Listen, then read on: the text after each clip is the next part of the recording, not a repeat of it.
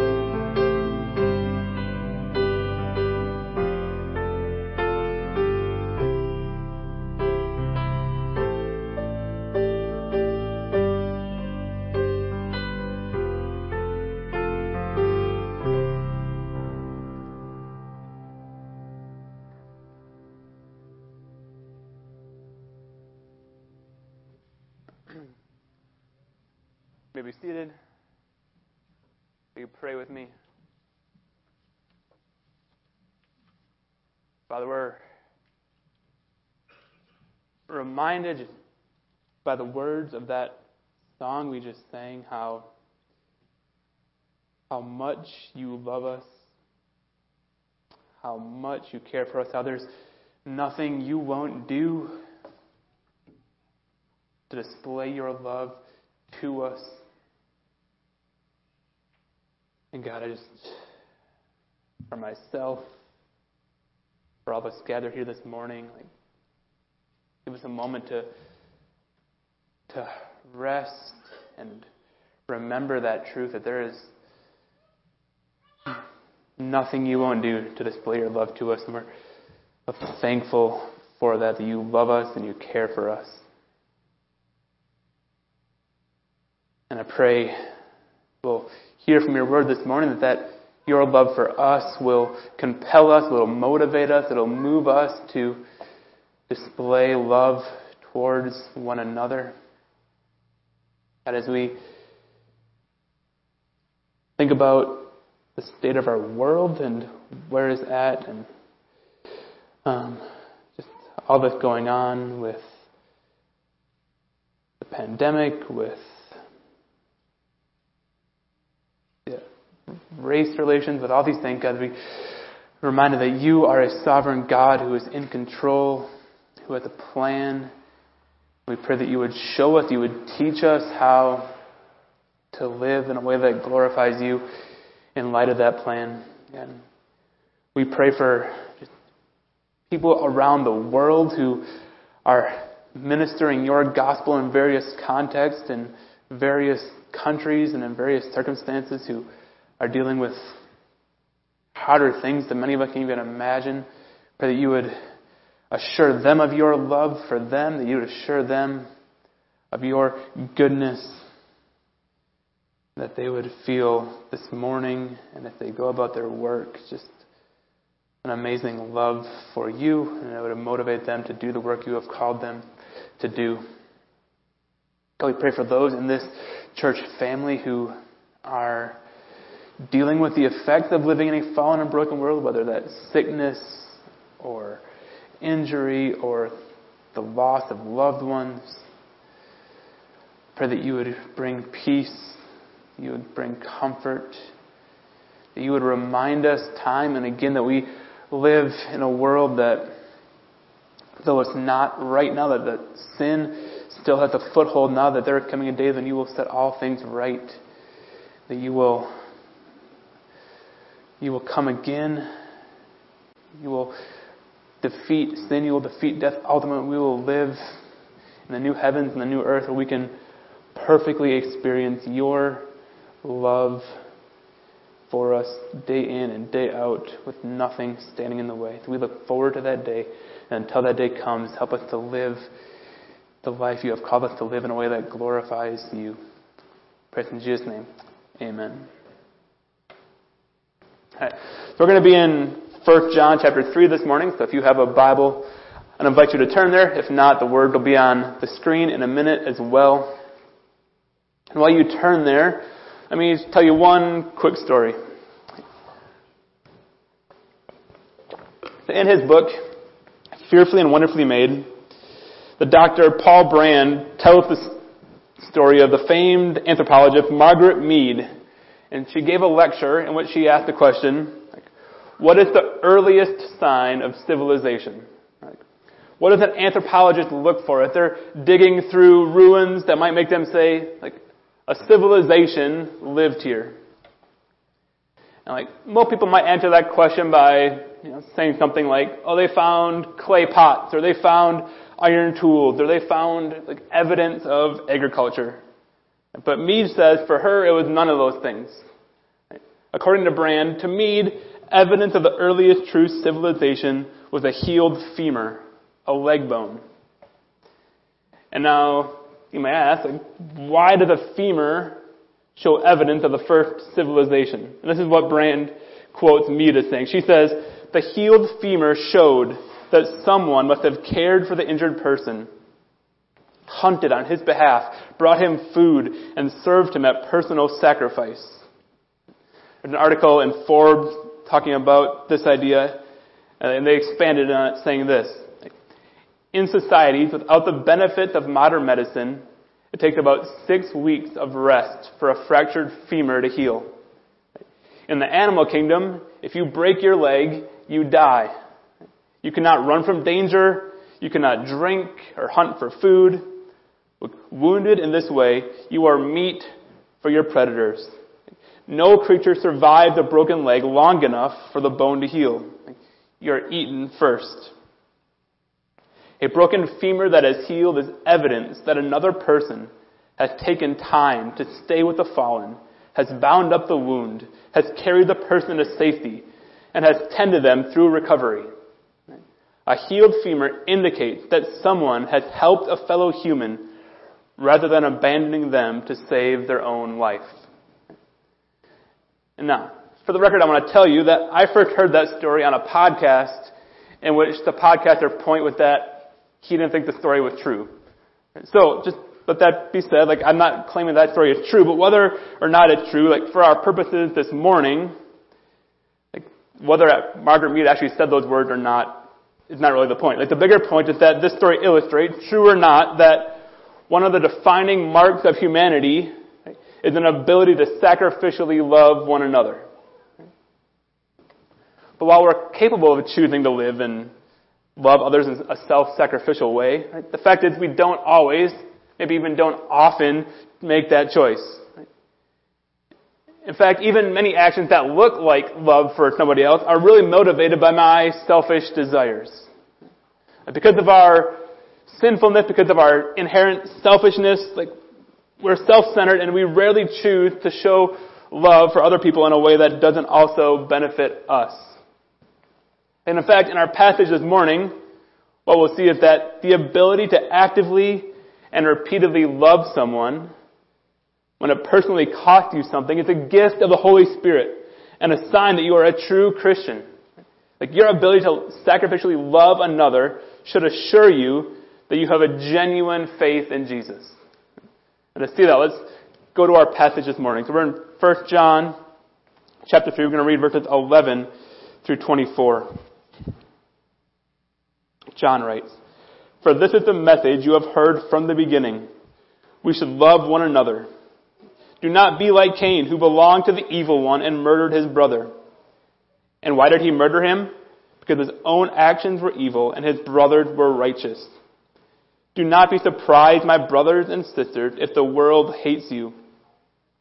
We know that we have passed from death to life because we love each other. Anyone who does not love remains in death. Anyone who hates a brother or sister is a murderer, and you know that no murderer has eternal life residing in him. This is how we know what love is. Jesus laid down his life for us, and we ought to lay down our life for our brothers and sisters. If anyone has material possessions and sees a brother or sister in need but has no pity on them, how can the love of God be in that person? Dear children, let us not love with word or speech, but with actions and in truth. This is how we know that we belong to the truth and how we set our heart at rest in His presence.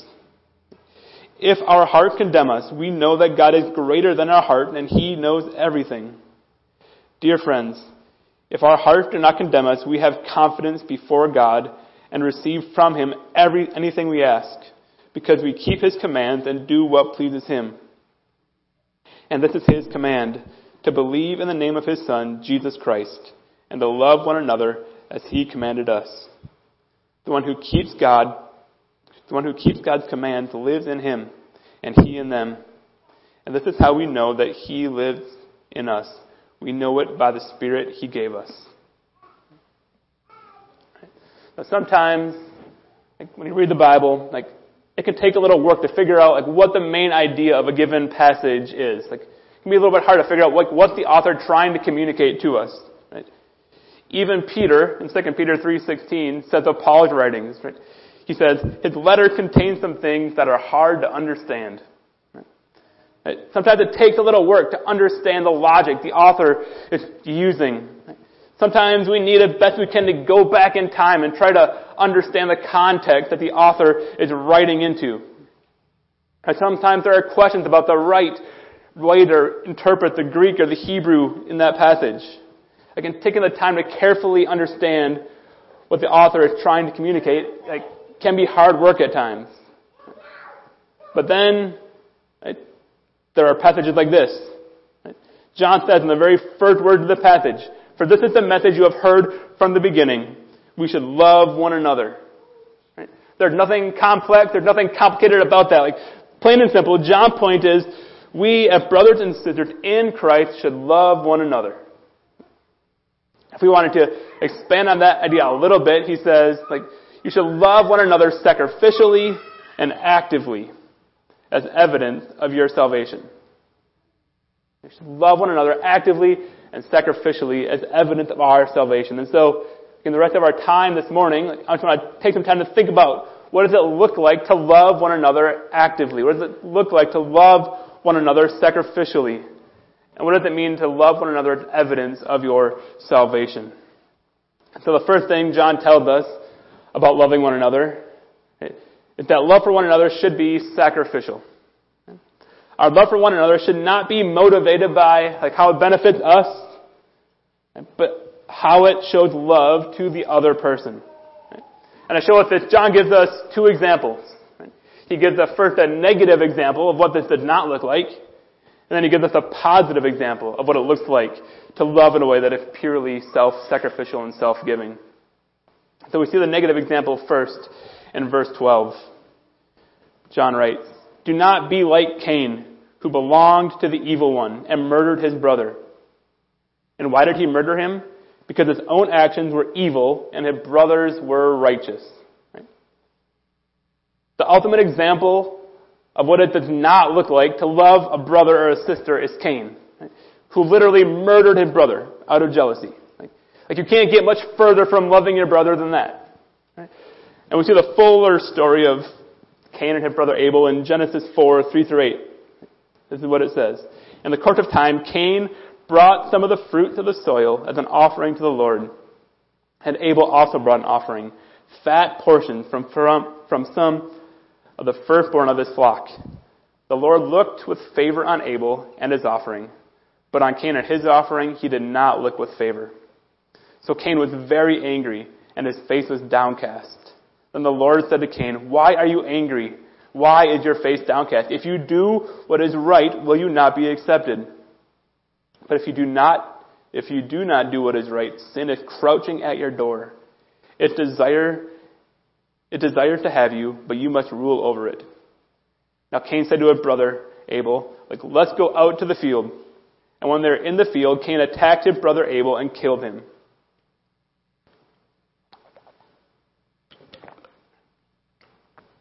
So Cain and Abel, they both bring sacrifices to God. And God is pleased with Abel's sacrifice, but he rejects Cain's sacrifice. So Cain gets jealous of Abel and he murders him. And so there are, there's really two ways that Cain's not being loving here. His first offense is that he's not being loving towards God. The author of Genesis goes out of his way to tell us that Abel's offering, right, it was fat portions from some of the firstborn of his flock. Right? Abel brought the best of the best. But Cain, right, the author just says he brought some of the fruits of the soil. Abel brought the best of the best sacrifice to God, but Cain didn't. Like, Abel's sacrifice was self-sacrificial. It cost him something. It cost him the best of his herd. But, but Cain was just going through the motions. Right? He brought the bare minimum, hoping to appease God without costing himself too much. So Cain's first lack of love was directed towards God. Like, Cain didn't love God enough to bring a sacrifice that was truly self-sacrificial. But notice, like, Cain's lack of love towards God plays itself out then in his inability to love his brother. Abel isn't trying to show up Cain by bringing some extra extravagant sacrifice. Like, Abel was just trying to do what he thought was right. Cain had no reason to be mad at Abel. It was totally irrational. Being mad at Abel wasn't going to make God accept his sacrifice. It made no sense. But that's the way sin is. Like, it doesn't make sense. We can know the long-term cost of our sin are far greater than whatever momentary joy our wrongdoing may bring us. But we still choose to do it.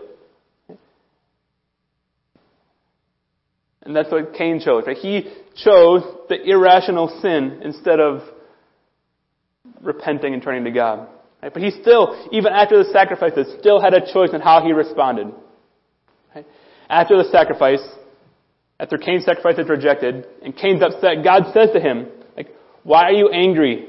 Why is your face downcast? If you do what is right, will you not be accepted? Cain could still make the choice, even after the sacrifice, to do the right thing by loving his brother. If he had made that choice, if he had chosen to love Abel, then he wouldn't have been angry with his brother. He would have celebrated with him that his sacrifice was accepted. Because that's what love does. Love says, I desire your success more than my success. Even if it means I have to give up something in order to see you succeed. But that's not the choice Cain made. He chose not to be sacrificial in his love for God when he brought him an inadequate sacrifice. And he chose not to be sacrificial in his love for his brother when he was unwilling to sacrifice his wounded pride in order to celebrate with his brother.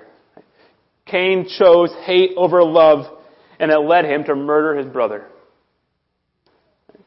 But notice, John here in this passage says that anytime we hate, even if we don't actually kill the person, we're already a murderer. In verse 15 he says, Anyone who hates a brother or a sister is a murderer. And you know that no murderer has eternal life residing in them. And Jesus says much the same thing in the Sermon on the Mount. He says, You have heard that it was said to people long ago, You shall not murder, and anyone who murders will be subject to judgment. But I tell you that anyone who is angry with a brother or a sister will be subject to judgment. Like, so Cain is the ultimate negative example, right? He is the, the counterexample of what it looks like to love someone sacrificially. Right? But just because you don't murder someone doesn't mean you're off the hook for not loving them. John and Jesus both make clear that if you hate or you're angry with a brother or a sister, like you are a murderer and you are subject to judgment. And like, can I just submit that, especially during the pandemic, people try to process what the proper response is. Like people on both sides of the issue, right? People who claim the name of Christ on both sides of the issue have displayed actions that look a lot more like anger and hate than love. Right? The way we respond, right? John tells us that like, it doesn't matter whether you think you're right or you're wrong, right? To respond with anger or hate is equivalent, according to John, to murder. So if we're going to be faithful to what the Bible tells us, how we treat one another, like, we need to think through how we respond to one another when we disagree on an issue. I think from what I see online, like, there's a lot of room for growth from people, again, on both sides who claim the name of Christ. But we need more than just counterexamples. We need more than just to see Cain and say, don't do that. We also need positive examples of what it looks like to love somebody else sacrificially. Like, and that's just what we find in Jesus. In verse 16 we read, like, this is how we know what love is. Jesus Christ laid down his life for us. And we have to lay down our life for our brothers and sisters. Jesus' death on the cross on our behalf so that our sins can be forgiven is the ultimate demonstration of love. Right? John says it is how we know what love is. Looking at Jesus and what he did on the cross, it's how we know what love is. And because we have seen and experienced love in Jesus, we ought to be willing to lay down our lives for those that we love, for our brothers and sisters in Christ. So my my wife Vanessa and I started dating in college, and she was the first person I had ever dated. Right? So the whole thing was kind of a, a new experience for me. And so like I kind of figured things out as I went. And after a few months of dating, like things were going pretty well, and I realized like one of the things I need to figure out is like what does it mean to say I love you? And like how will I know when I'm ready to say that? And so I thought about that for a while.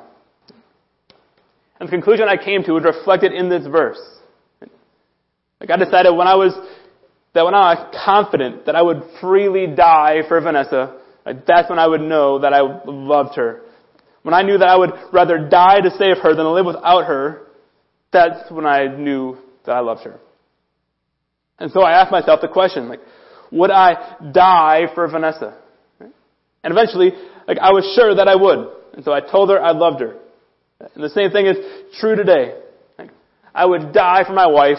I would die for my kids. Like, I know that deep in my bones, not a doubt in my body, like, I would die for them. I know that. I love them. And because I love them, I would gladly make the ultimate sacrifice for them. And that's the type of love that John says we should have for all our brothers and sisters in Christ. That we have to lay down our lives for our brothers and our sisters. We have to be willing to die for our fellow Christians. But if I can like, be honest for a second, like, I'm not sure I'm always there. Like, like I know, like I said, I would die for my wife. I know I would die for my kids. And I'm pretty sure I would lay down my life for my close friends. And like, I like to think that I would lay down my life for any of you or for any brother or sister in Christ. Right? But like, if I honestly examine my heart, like I know there are hours and days and weeks and seasons where like I know I'm battling selfishness. And I know that selfishness is winning. And if push came to shove in those moments, like I had to choose between saving my own life and saving the life of a Christian that I don't really know who was on a close family member or friend. Like, like I know in my heart of hearts there are times that I would choose to save myself. Like, like God is still at work in me here to remove selfishness, to transform me into a person who would unhesitatingly lay down my life for my brothers and sisters. Which is why I'm thankful that like, God doesn't require perfection from me. Right? That His demand for perfection was met in Jesus, right? who died for us. not only to be an example of what love is, but also to take away the penalty for our sins, to take away the penalty for my failure to love one another perfectly. And not only did he die when we were his brothers and sisters, Romans 5 8 says, Jesus died for us while we were still sinners, while we were still his enemies, Jesus died for us. He showed his love for us while we were against him, while we were still in our sin. And it's because of that love that Jesus showed for us that we can begin to grow in how we love one another. So the idea of dying for someone seems daunting. Like, something to grow in that area. And yet, sometimes loving sacrificially, even if it means dying for someone, is easier than the next way that John called us to love one another, which is to love one another actively. And so if you ask me to love my wife by dying for her, like, that's an easy decision. Like, yes, I will do that in a moment's notice. Right? But if you ask me to love my wife by doing the dishes after supper, like, that's a tougher choice sometimes. Right? Like, I know I love my kids enough to die for them, like, but do I love them enough to play with them after supper when I'm tired and I just want to sit on the couch? Like, that's a tougher choice sometimes. Right? Sometimes it's easier to make the big gesture than the simple gesture. But in verses 17 and 18, like, we see that loving one another means actively loving through small gestures as well. John writes, if anyone have material possessions and sees a brother or a sister in need but has no pity on them, how can the love of God be in that person? Dear children, let us not love with words or speech, but with actions and in truth. It is relatively easy to say, I would die for someone. Knowing that, first of all, that situation likely won't present itself. And that if it does, it's a one-time deal. The far more challenging thing is to actively show love again and again, day after day, in all the little opportunities that present themselves. It's easy to say you love someone, but the lesson of this verse is that words are hollow unless they're accompanied by actions that prove them.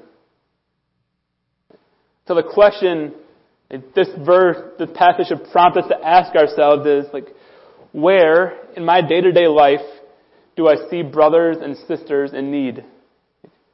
Where do I have an opportunity to show love by meeting the needs of my fellow Christians out of my own abundance? As I see those needs, like, am I actively stepping in and striving to meet those needs? What opportunities do I have to love with action and with truth?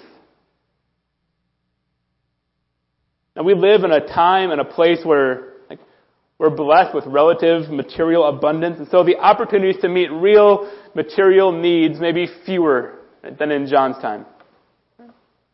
And additionally, some of the, the limits imposed by COVID mean that like, some of the ways we have typically loved each other are no longer an option. But there are still abundant opportunities to actively love and encourage one another. It might just require a little more creativity. Now, if you like don't know where to start, our deaconesses put together a list of ideas of ways that we can love and encourage one another in the midst of this pandemic. And the Lori emailed that out earlier this week. You should have gotten your email. If you didn't get that, feel free to reach out to the church office and we'll make sure you get that. And so like I would challenge us to either look through that or to come up with our own ideas. In the days ahead, like, do something. Pick something to intentionally and to sacrificially and to actively love a brother or a sister in this church body or a fellow Christian. Right? It may be a sacrifice of time. It may mean sacrificing money. It may mean sacrificing convenience. But I would encourage us, I would challenge us in the days ahead to do something very intentionally to show love to a fellow Christian. And So that's the challenge, but two qualifications I want to add to that challenge. First, some of you are already really good at loving others well. And if that's you, like I'm not trying to guilt you into doing even more. Right? And so if you can look at your life and you can say, like, I think I do a good job loving others. Which if that's a product of honest self-assessment, like, that's not prideful to say. Like, it's okay to say that if that's true. As long as it's rooted in, like, honest self-assessment. So if that's you, if you can look at your life and say, I think I do a good job loving others, right, then my goal is not to pressure you to do more. And the second caveat is that we need to be careful and remind ourselves that actively loving others is not a way to earn God's favor or to earn eternal life. Like doing acts of love to one another is not one of the requirements for getting into heaven. Rather, it's one of the ways that we know that we have already received eternal life. And that brings us to the last thing that John had to say about loving one another. Which is that we should love one another as evidence of our salvation. Verse 14, John says, We know that we have passed from death to life because we love each other. Verse 19 says this, and when he says this, he means loving one another. Like, loving one another is how we know that we belong to the truth and how we set our hearts at rest in his presence. And at the end of the passage in verse 24, the last word of the passage, he says, and this is how we know he lives in us. We know it by the Spirit he gave us. And one of John's main reasons for writing this book, as we've seen over and over again, is that his readers would feel assured of their salvation. That's the whole reason I've called this series Assured. And what John is saying here is that loving one another is a way for us to be assured that we have passed from death to life. Loving one another is a sign that we have trusted in Jesus. Because like this kind of active and self-sacrificial love that John calls us to cannot be self-generated. That the only way to live the life of loving one another that John calls us to in this passage, is by having experienced the love of Jesus for us, and by having the Holy Spirit come and live in us, and enabling us to perform these acts. The only way the Holy Spirit comes and enables us to do these things is if we have trusted and believed that Jesus died in our place on our behalf. And that by believing in Him, He gives us the Spirit. And so if we find ourselves doing truly self-sacrificial acts for brothers and sisters, like John said, you should be assured, you should be confident that you are truly a Christian.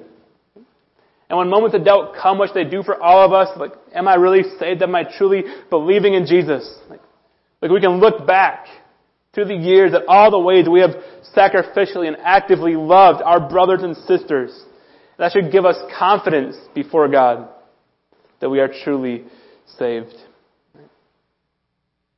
So like, it's not hard to look around and to find people failing to love one another well the language of politics and the language of the internet and the language of TV news is one of outrage and angst and anger.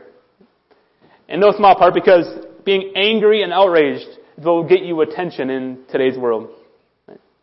And especially in this time of COVID, when we're all adjusting to a new normal, like when circumstances are changing all the time, when there's a level of uncertainty and fear kind of undergirding everything, we have that low grade fear, that low grade uncertainty. Like, it's easy to resort to anger when addressing people who disagree with us.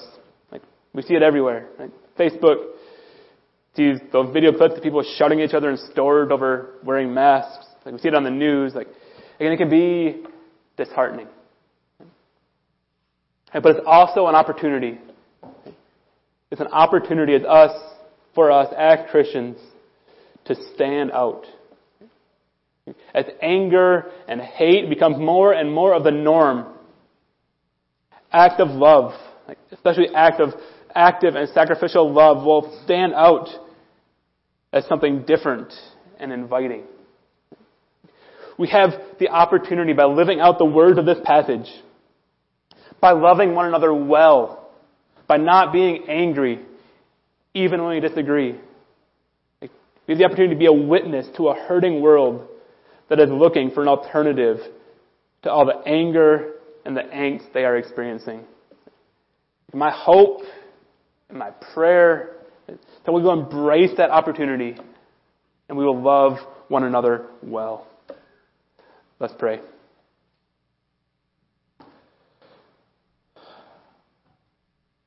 Father, it can be challenging sometimes to even know the best way to love others. It can be challenging to know the proper response to difficult circumstances.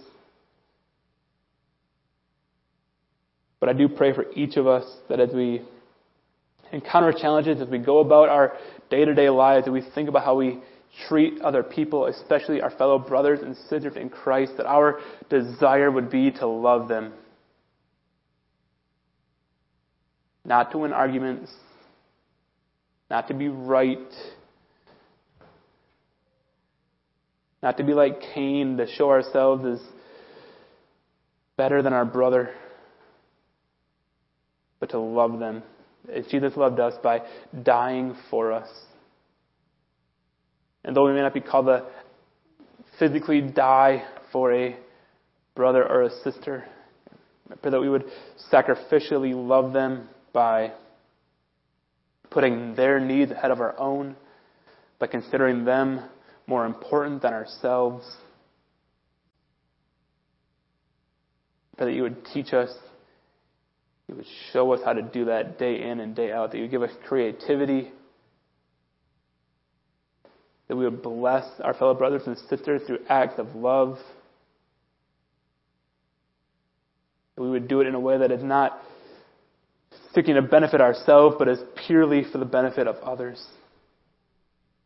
God, I pray that as we do all this, that the world would look at the church, the world would see, the church would see us as Christians living in this way.